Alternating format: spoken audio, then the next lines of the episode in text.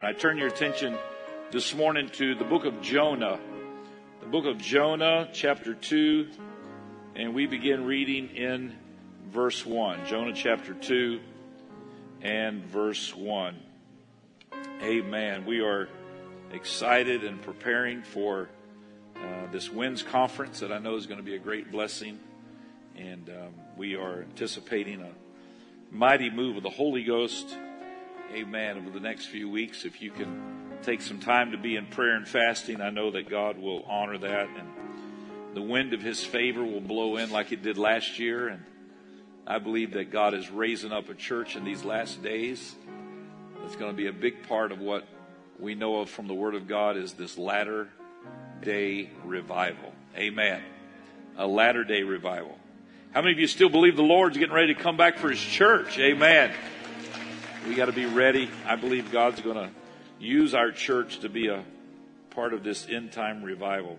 Jonah chapter 2 and verse 1. Then Jonah prayed unto the Lord his God out of the fish's belly and cried and said, I and said, I cried by reason of mine affliction unto the Lord, and he heard me out of the belly of hell, cried I, and thou heardest my voice. For thou hast cast me into the deep in the midst of the seas. The floods compassed me about. All thy billows and thy waves passed me over. And I said, I am cast out of thy sight. Yet I will look again toward thy holy temple. The waters compassed me about, even to the soul. The depth closed me round about. The weeds were wrapped around my head. Boy, he's in a bad situation, isn't he? Have you ever thought you were in a bad situation? Boy, just read about Jonah. I went down to the bottoms of the mountains. The earth with her bars was about me forever. Yet, yet, yet. I'm thankful for every yet that's in the Word of God.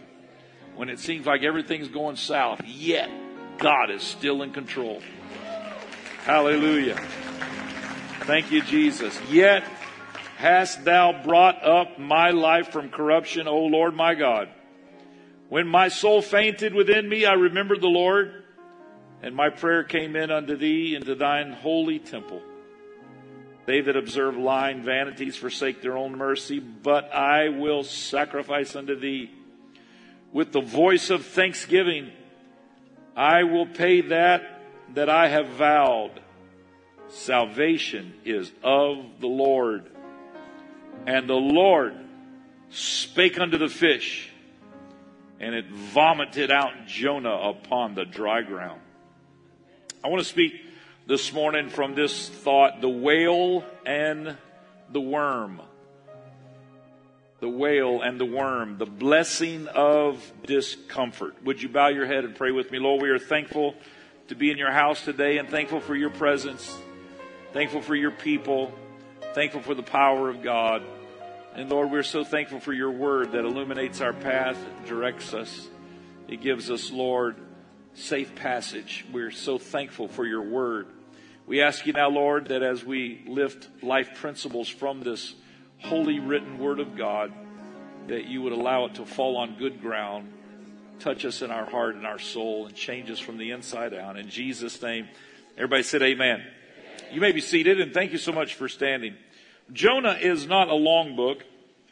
In fact, in my Bible, it's only a page and a half. It's only 48 verses, only four chapters, but I suppose uh, it's one of the more interesting books in the Bible. In fact, the story of Jonah the whale has to be one of the top five stories in the Bible. If we think about the great iconic stories of David and Goliath and you know, Noah in the ark and Moses in the Red Sea. I, I would have to say that Jonah in the whale uh, are is one of the top five stories. Do you guys like studying about Jonah and the whale? The children are just beside themselves with excitement today. Even theologians hypothesize whether it was a fish that we are familiar with. The only one we can think of that could be that large, that even have that even close to that kind of capacity to swallow a human whole would, would be a whale. But maybe it was just a fish that the Lord prepared for Jonah as the very first submarine that could carry a person underwater. But we don't know. And that's why there's different ideas and theologians talk about it. Even some commentaries speculate that Jonah actually died and came back to life because the New Testament likens the crucifixion of Jesus and he being in the grave as similar to Jonah being in the belly of the whale. But the difficulty with that analogy is the Bible says that Jonah cried out from the belly of the fish. And it is difficult to cry out if you are dead. But even without these theological interpretations and ramifications of the story, the word pictures that the scriptures produce are just rich. And I think this is much more than just a fascinating story. I believe every word in the four chapters of Jonah. I believe that indeed Jonah did run from the will of God and the call of God and that God did prepare a great fish. I don't believe that the word of God is some sort of poetic license to illustrate these ancient principles. I believe that from Genesis 1 1 to the end of Revelation 21, that all in between, every word is forever settled in heaven. And ladies and gentlemen, it would do you good to settle the fact that the Word of God is without contradiction and that it is without error. And I believe everything in it. And if I don't understand it, that's my problem, not the Word of God's problem. Just because we may not understand everything and we can't fit it into our limited uh, rational minds, it does not mean that the Word of God is limited because we're limited. The Word of God is established. It is true. And if I can't see where two things can be juxtaposed to, to create a congruent story, then ladies and gentlemen, that's because of my limited thinking and understanding and my limited processing of my own finite mind. But my God is not finite. He is infinite. He is great and greatly to be praised. And holy men of God wrote as they were moved on by the Holy Ghost. The Word of God is powerful. It's alive it is true. And, and certainly the story of Jonah and the whale uh, is a big part of that. But think about the, the word images that we get in this, the, the, the, description, as it were. It's so rich. The, the waters compassed me about, even to the soul. The depth closed me round about. The weeds were wrapped around my head. The weeds were wrapped. I went down to the bottoms of the mountains because there's mountains under the sea that you can't see. The earth with her bars was about me forever. Do you ever feel like you're in a really bad situation? Just think about Jonah. He got seaweed wrapped around his head down there in the belly of this fish along with everything else that that fish had eaten. And all of the acid of that stomach had to be some kind of serious acid that could digest all the stuff that that big fish could take in and all that was going on around him and all that was in him. And, and he is down there. He's a, in the bottom of the deep blue sea in a storm inside of a fish, seaweed wrapped around his head.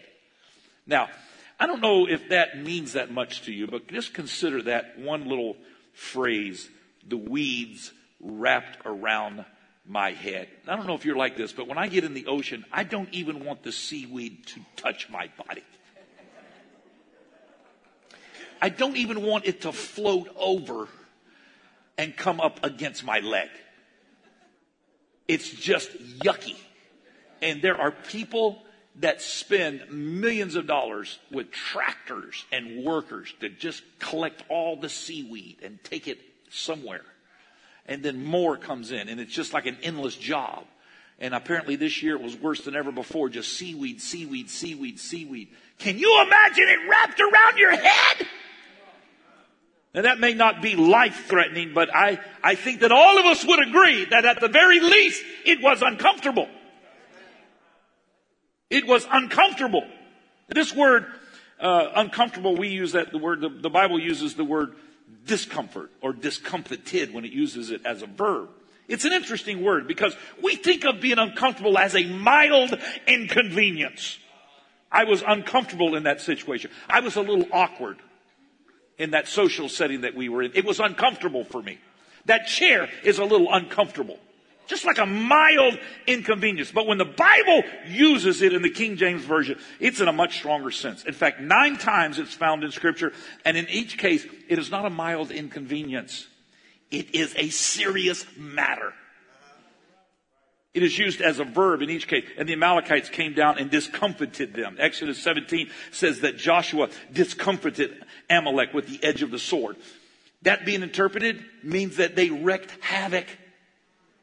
They discomfited with the edge of the sword. I don't know if you've ever felt that way, but I think all of us in our humanity have felt like the enemy was discomfiting us, discomfited us, tried to destroy everything, tried to take away everything from you tried to dislodge you from the family of God, from the house of God, from the things of God, from the word of God. But guess what? The enemy doesn't have the final say. The Lord has the final say. But when I think of this great fish, this whale as it were, I think of a major problem. I think of a major discomfort. I mean, a major situation. This is a whale. This is a giant fish. This is something that can open its mouth and consume you. And you go down through the passages of whatever, however that worked and you land somewhere in the bottom with all the other nasty rotten fish and, and all the garbage that's down there and seaweed around your head. And he said, I went to the belly of hell. Yes, you did, Jonah. I want to take your word for it. I don't ever want to go there. And somehow the Bible said he cried out. I want to remind someone today, it doesn't matter how bad it gets, you can still cry out and say, God, will you hear my prayer? If he could hear, you know what Jonah said? Jonah said, I had to look toward the holy temple. Here he was in the bottom of the ocean in the middle of a fish. And he said, uh, which way is the holy temple of God? And he said, the Lord heard me in his holy temple. Wherever it is that God abides, I'm going to pray. I'm going to ask God to hear my cry. And God heard his cry. Oh, my friend, it don't matter how bad it gets. Uh, God can hear your cry. You may be sitting on a bar stool and your life is at a dead end, but oh, God can hear your cry. You may be behind bars. You may be incarcerated because of, of some crime against society, but God can hear your cry from behind the bars. He can hear your cry from no matter what situation you're in. It may be something with just seaweed around your head. It may be a discomforting situation, but God can hear your cry. I think of this as a major situation, but the worm is a different story. The worm, the worm. You see, after Jonah began to cry out, the Lord said he caused this fish to vomit Jonah out on dry ground. Uh, and, and I think that that was significant that the Bible said dry ground because here he had been in a very uncomfortable situation in the bottom of the ocean. And here he was now on dry ground. Well, originally the Lord had told Jonah that he needed to go preach. He needed to go preach in Nineveh. Nineveh was capital of Syria, a very wicked city. Syria was a wicked country. And Jonah just had no interest in going and preaching to all them wicked people. Maybe he thought they were going to kill him. I don't know. Maybe he thought, well, he says later on, he, I knew God was a merciful God. He was a kind God, and he was going to probably hear their prayer, and they would repent, and he'd probably, you know, spare them all. So We'll just cut out me, the middleman. I really don't want to go. I want to go on a cruise. Okay? I'm tired of not being on a cruise and I'm ready to go on a cruise. And so he went down to Tarsus, which is Port Canaveral, and got a ticket and got on a cruise. And when he got on a cruise, he got in the middle of a big storm. All those people that he thought were his friends were not his friends because they all said, We think the storm's because of you. And if you'll get off the boat, then maybe we'll all be saved. So they're all like, One, two, Whee! And they throw Jonah. All those people that you think are your friends that you're going to give up God for, they're going to throw you overboard. They, you, they just your friend as long as you're running from God. But when it starts to upset their apple cart, when it starts to make them uncomfortable in their lifestyle, guess what they're going to do? They're going to throw you overboard.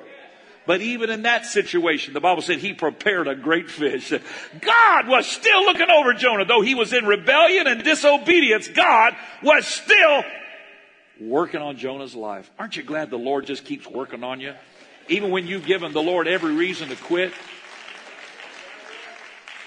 But I love the way the Bible says this. It starts out the third chapter of Jonah and it says, And the word of the Lord came unto Jonah the second time. The second time. Heaven is keeping track of how many times it has to tell you to do something.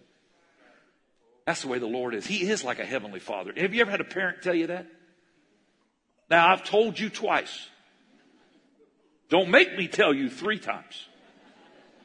You never were quite sure what that third time was going to involve, but I don't think heaven had to do that with Jonah. It was just like the word of the Lord came to Jonah the second time. We've tried to do this before. We're going to try again. Jonah had a whole different attitude this time. It's amazing how if you'll spend three days in the belly of a fish, you'll have a different attitude. If you'll stay in that uncomfortable situation long enough, you'll realize that what God told you to do in the first place was the right thing to do. Ladies and gentlemen, just because you're in an uncomfortable situation doesn't mean that God doesn't love you, doesn't mean that God lost your zip code. It just means that God is still working on you. He's still working. He's at work. God is still at work. You say, well, if God's at work, why isn't everything going well? Why am I not in some utopia society where everything just comes together and, and I live in an euphoric state? No, that's not what it is. When you're uncomfortable, that means that God is still at work. God is still saying, hey, I need you here. God, God is saying, I want to use you here. I've got a plan for your life. I got a destiny. I got a calling. It's God's love for you that makes you uncomfortable. Jonah, I don't even know if he ever took a shower, a bath. I don't think he did. I think he just walked to Nineveh. When he got to Nineveh, he said, if all of you don't repent, you're all going to go to hell. And they all believed him because he looked like he'd just come out of hell. I mean, he stunk. They had never seen anybody like him before. And Jonah wasn't even that motivated to preach.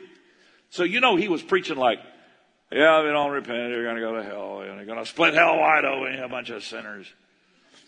He, he, he was hoping he was the most reluctant evangelist in the history of Christianity.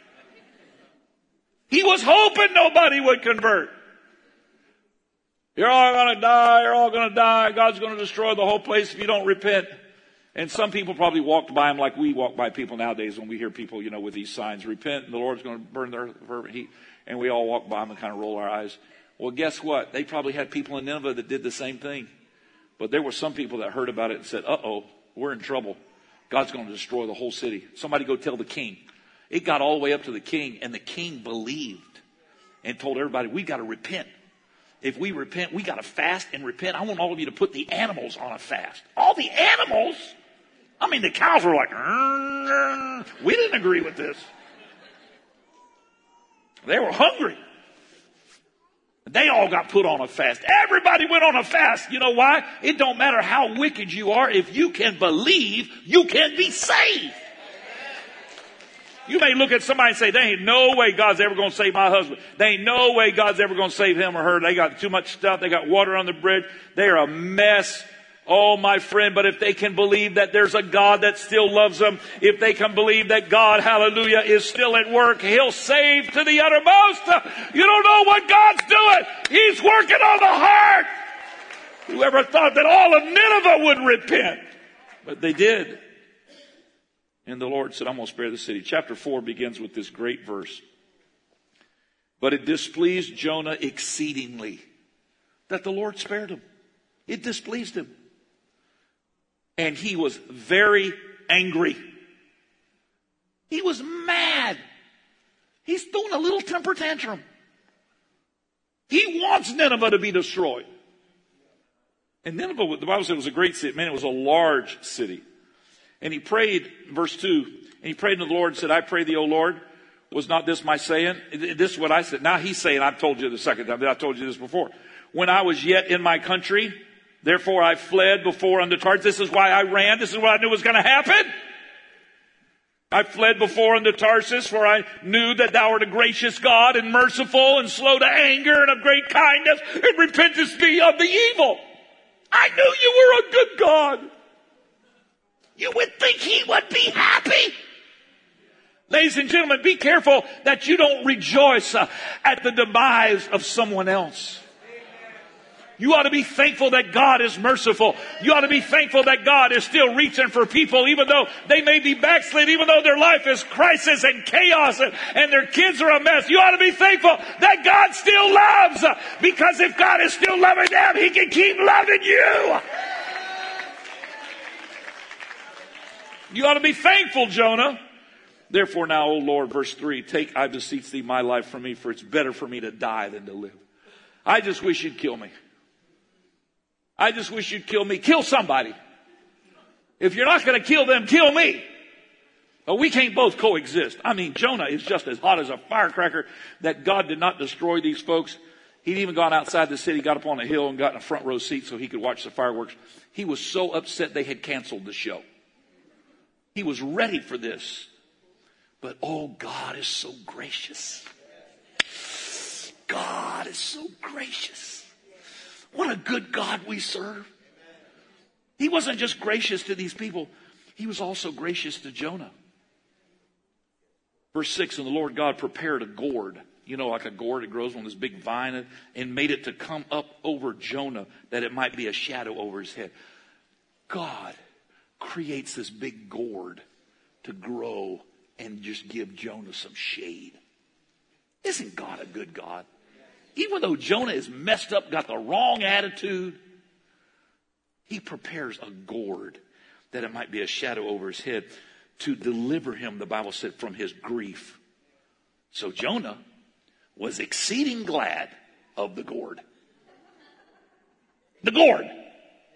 He's happy about the gourd. He's mad that God didn't destroy Nineveh. But he's happy that at least he's got a shady place that he can sit in and suck his proverbial thumb and feel sorry for himself. For what reason, I have no idea. You just preached the greatest single sermon in the history. 120,000 people were saved. That's just the kids. That's just the kids. The Bible said there was 120,000 that didn't know their right from their left hand. And then the Bible says besides the animals. What about the adults? Hundreds of thousands of people spared. Jonah, why are you feeling bad? I just thought he would destroy the place, but no, here we are, just like I thought. He decides to save them all. Oh, and they're such wicked people. But at least I got this gourd. At least I'm in a shady place. The Lord gives him some shade, even though he's got a bad attitude. But that's not where the story ends. Verse 7 says, But God prepared a worm. Me, a little worm. He prepared a worm when the morning rose the next day, and it smote the gourd that it withered. God made the gourd. God made the worm to eat the gourd. The Lord giveth and the Lord taketh. Blessed be the name of the Lord. Can I stop and say the blessings that you're enjoying right now in this life, God did it. But God can also prepare the worm to destroy it all. You say, Mel, I don't know why in the world if things were going well. I was comfortable for a while. Man, I had some things happening. I had some money. To, I had a good bank account. I had a good job. I was, had a nice car that ran in my house. Things was looking good, but there was a worm that came along. The same God that blesses you is the same God that makes the worm that eats away and destroys all the stuff that you thought was so precious. God prepared a worm when the morning rose the next day and it smote the gourd that it with. Now, here's why God made the worm. God created this little worm to give Jonah an object lesson. And he says, you care more about that gourd than did 120,000 children that don't know their right hand from their left hand. And he said, you didn't plant that gourd. You didn't water the gourd. That gourd came up one day and it died the next. And yet you're more worried about that crazy gourd than you are a whole city of hundreds of thousands of people that have been spared from my wrath because they have repented and they've gone on a fast and they have sought the face of God. Now Jonah has to learn the lesson of the whale and the worm because the Bible says both of them were prepared by the Lord. both of these things that made him uncomfortable were prepared by the Lord. Jonah 117. Now the Lord had prepared a great fish to swallow up Jonah. And Jonah was in the belly of the fish three days and three nights. Jonah experiences both of these things and both of these things uh, are uncomfortable. And sometimes uh, we look at things that are really big, like the fish, some giant problem that's facing our life, like a major breakup or, or a car crash. And, and we think, oh my goodness, how am I ever going to recover from it? But you cry out to God and God hears your cry. And sometimes it may be something that's really small, like a worm, or something even smaller that's microscopic, like a virus or a parasite. But I've come to tell you that the same God, hallelujah, that created the worm and the whale is the same God that can deliver you from a big problem and from something that seemed to be small.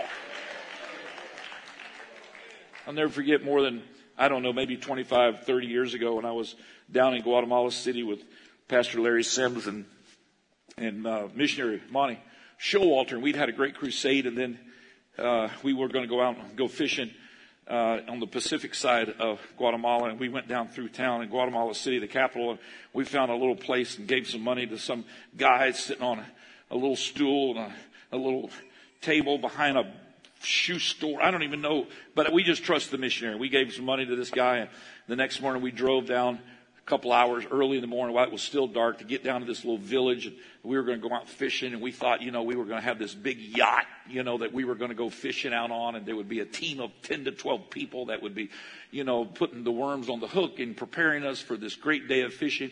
We got down there and we looked at the boat and the boat looked like a bathtub with a tornado strapped onto the back of it. it had some big engine.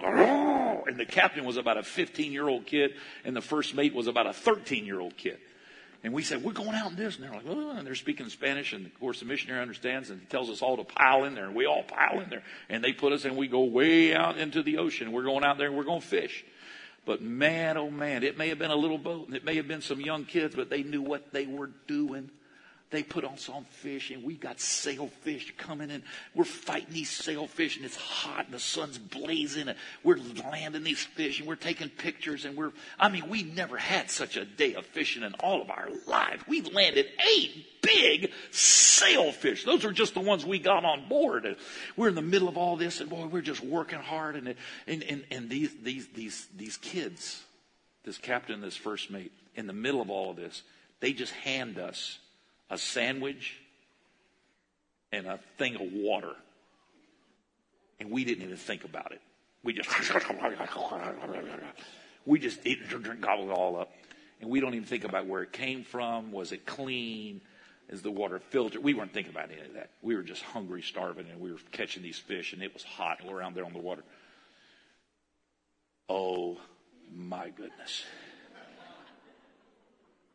We were trying to get back home and the boat malfunctioned, died, and we had to get towed in. And before we could get towed in, it hit us. We got trouble. Every one of us got so sick. We got parasites from that water and that food, and we were all so sick we couldn't even get to the shore. It was not seasickness, it was sick sickness.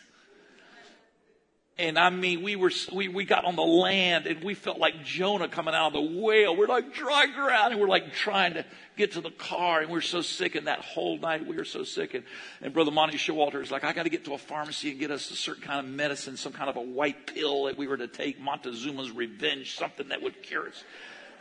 He had names. I don't even know what it was, but we were so sick. I mean, and they told us, you know, you have these parasites and these parasites get in your body and they just leech a hold of whatever you have and it starts eating. And oh my goodness, they started telling us and we were so sick and we were so sick. It wasn't until the next day that that medicine started kicking in and we started feeling better. And I thought, how can you get so sick from something that's microscopic? But my friend, it's the same way spiritually speaking. You can get a spiritual parasite that's not good for anything. All it does is latch a hold of your spirit. It can be anger. It could be some you got crossed up with somebody. You got a bad attitude about something. It may be invisible. Nobody else can see it. But it is in your spirit and it is eating away at everything else. Oh, my friend, I've come to tell you that God can bring you through any situation. It doesn't matter how big or how little it is. Sometimes the little ones are the ones that hurt the most because they gather momentum and they can't, you can't see them, you can't identify them, you can't put your finger on it, but you know you don't have joy like you used to have joy before. You're not as comfortable in the house of God as you used to be. You don't come down to the altar anymore like you used to. You don't lift your hands and worship God. You know why? Because you are uncomfortable. There's something that's eating away at you. That's why you gotta put it on the altar and you gotta cry out and say, Oh God, hear my cry, oh Lord. Hear my cry. We think of being uncomfortable as something small, but the scripture seems to indicate that discomforting is much more serious.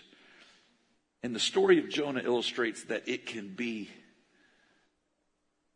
something big, something small, but the principle is still the same. In Romans 8, where Paul writes this great narrative of things that cannot separate him from the love of God, he says in verse 35, Who can separate us from the love of Christ? Shall tribulation or distress or persecution or famine or nakedness or peril or sword? Those are all major things.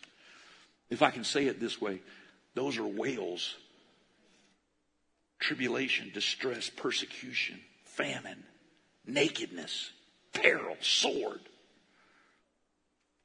Those are tangible, they are visible trials as it is written, for thy sake we are killed all the day long. I mean, that's what he's saying. You, you gotta sometimes just gotta get under the burden of it. There, there's times even like they say that, that these, uh, these birds will make the nest uncomfortable and they rearrange the nest where they, they got these little, you know, sticks that are poking up so that the little bird will get uncomfortable enough that it'll start to try to fly because if it stays in the nest too long, it doesn't ever fly. It doesn't do what it was designed to do.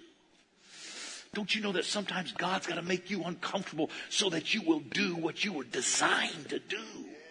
The church was designed to be an outreach post. It was designed to be able to save to the uttermost, to reach out to the lost. That's what we were. We weren't supposed to just be some model house where everybody's a perfect human being and we all come together and look at each other and we have a mutual admiration society. We say, oh, don't you look good? Don't you look good? Don't you look good? That's not, we're not some sort of a social club. We're a hospital. We're some, we were designed to reach the sick and the hurting. And sometimes you got to get uncomfortable enough where the Lord can say, it's time to fly. I created you to fly. I created you to be a witness. I created you to be a worshiper. I designed you.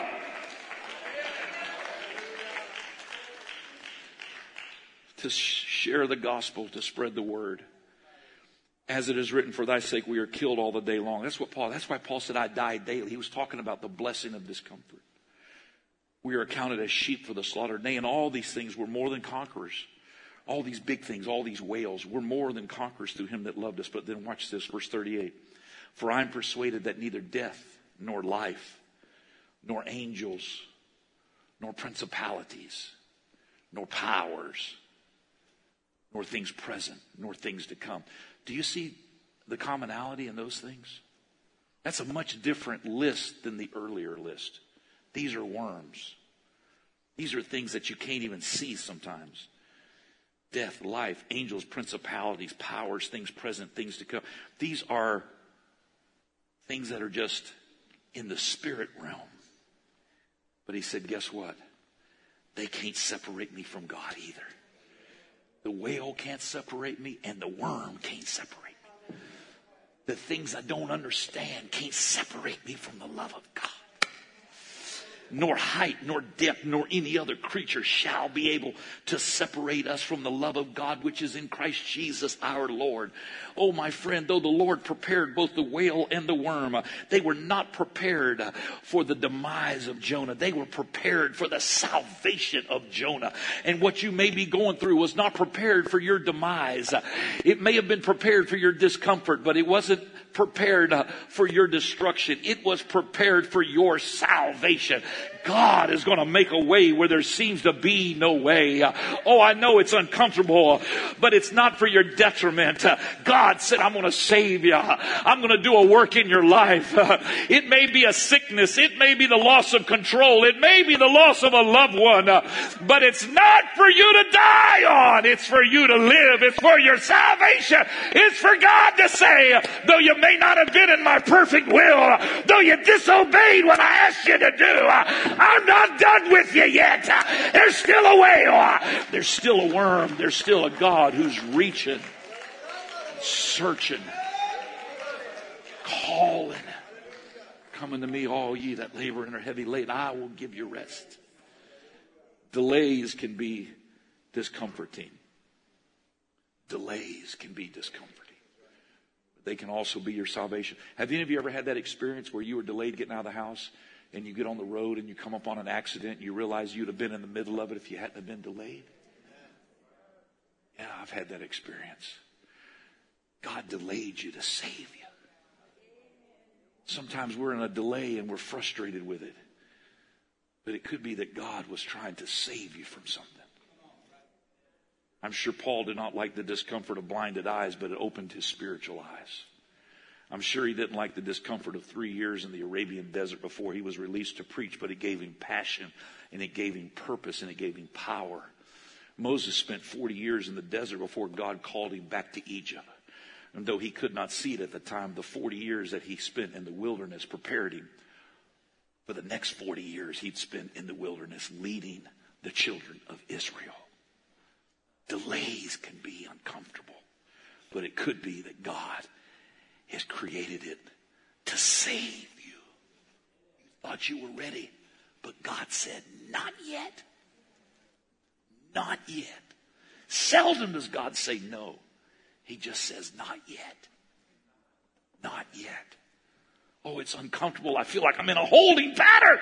Why? Why? God says it's uncomfortable, but it's for your salvation. Oh, my friend, there's a blessing in the discomfort.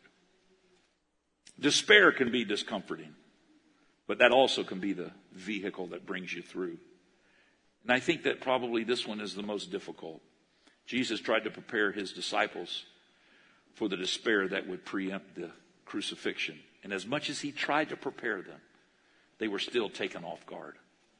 They were still confused. They lost their way, struggling with despair. But it was the crucifixion that would bring the process of salvation to humanity. It was the ascension of Jesus back into heaven that paved the way for the outpouring of the Holy Ghost. Oh, my friends, sometimes loss is necessary for the fulfillment of the promise.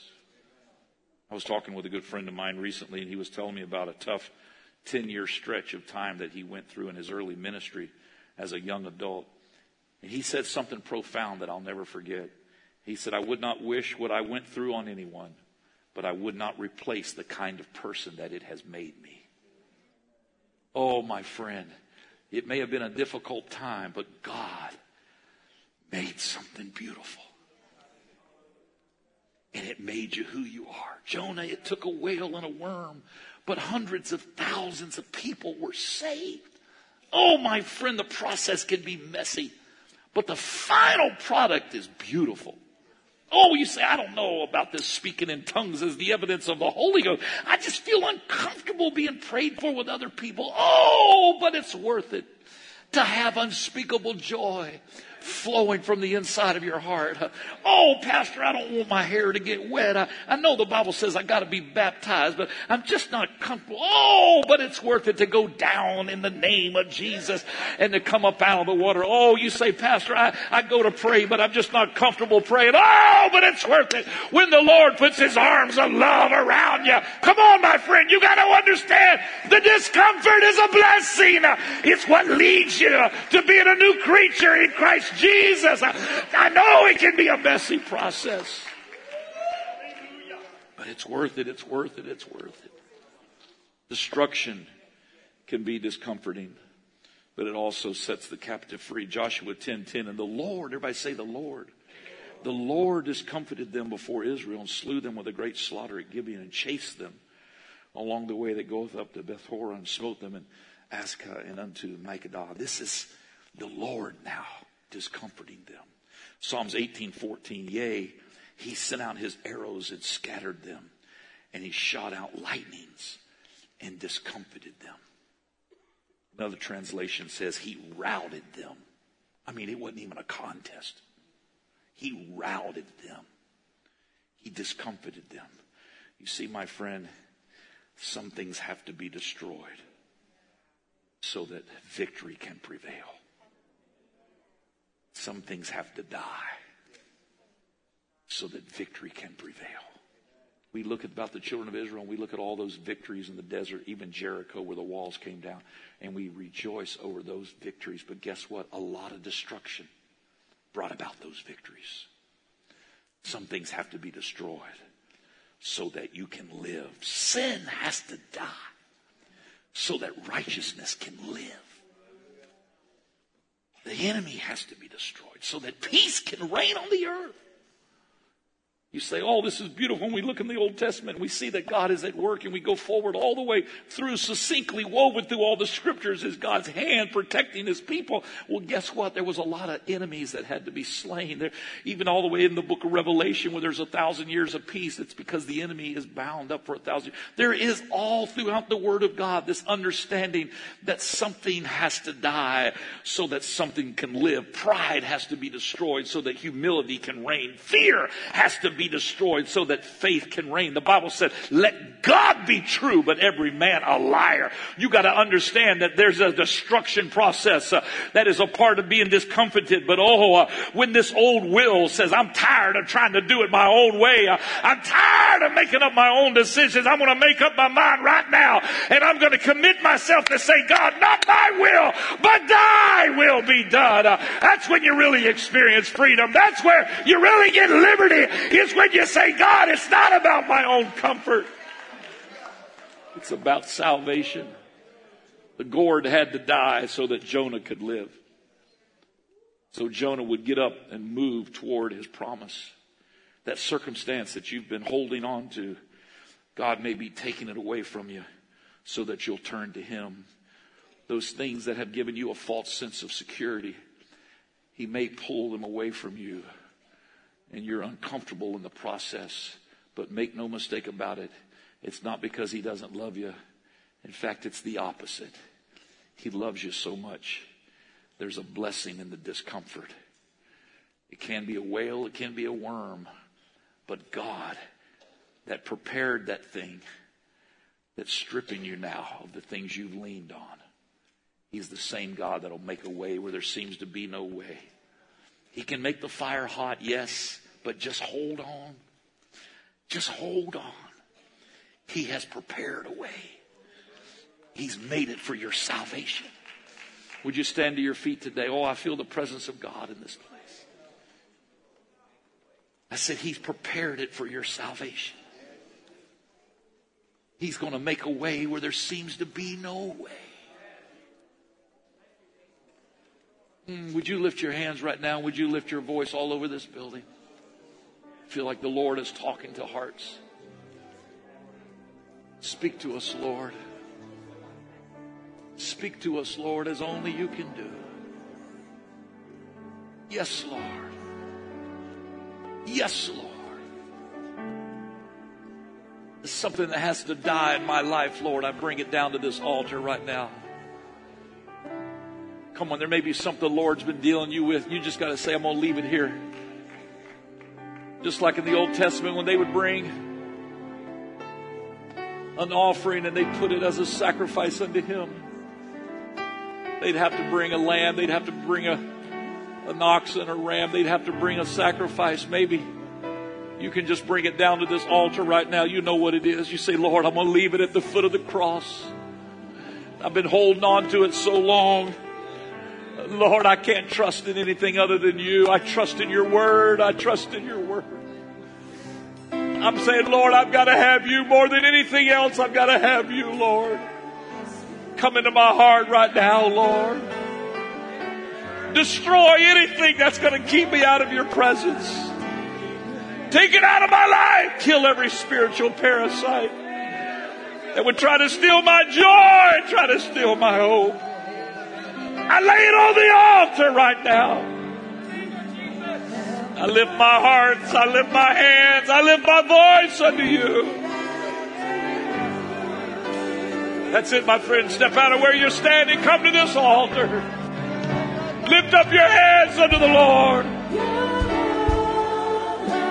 It doesn't matter how big or how little it is, God's going to make a way. Come on, I'm taking this seaweed off from around my head. I'm going to look to the holy temple of Israel one more time. I'm going to cry out to God one more time.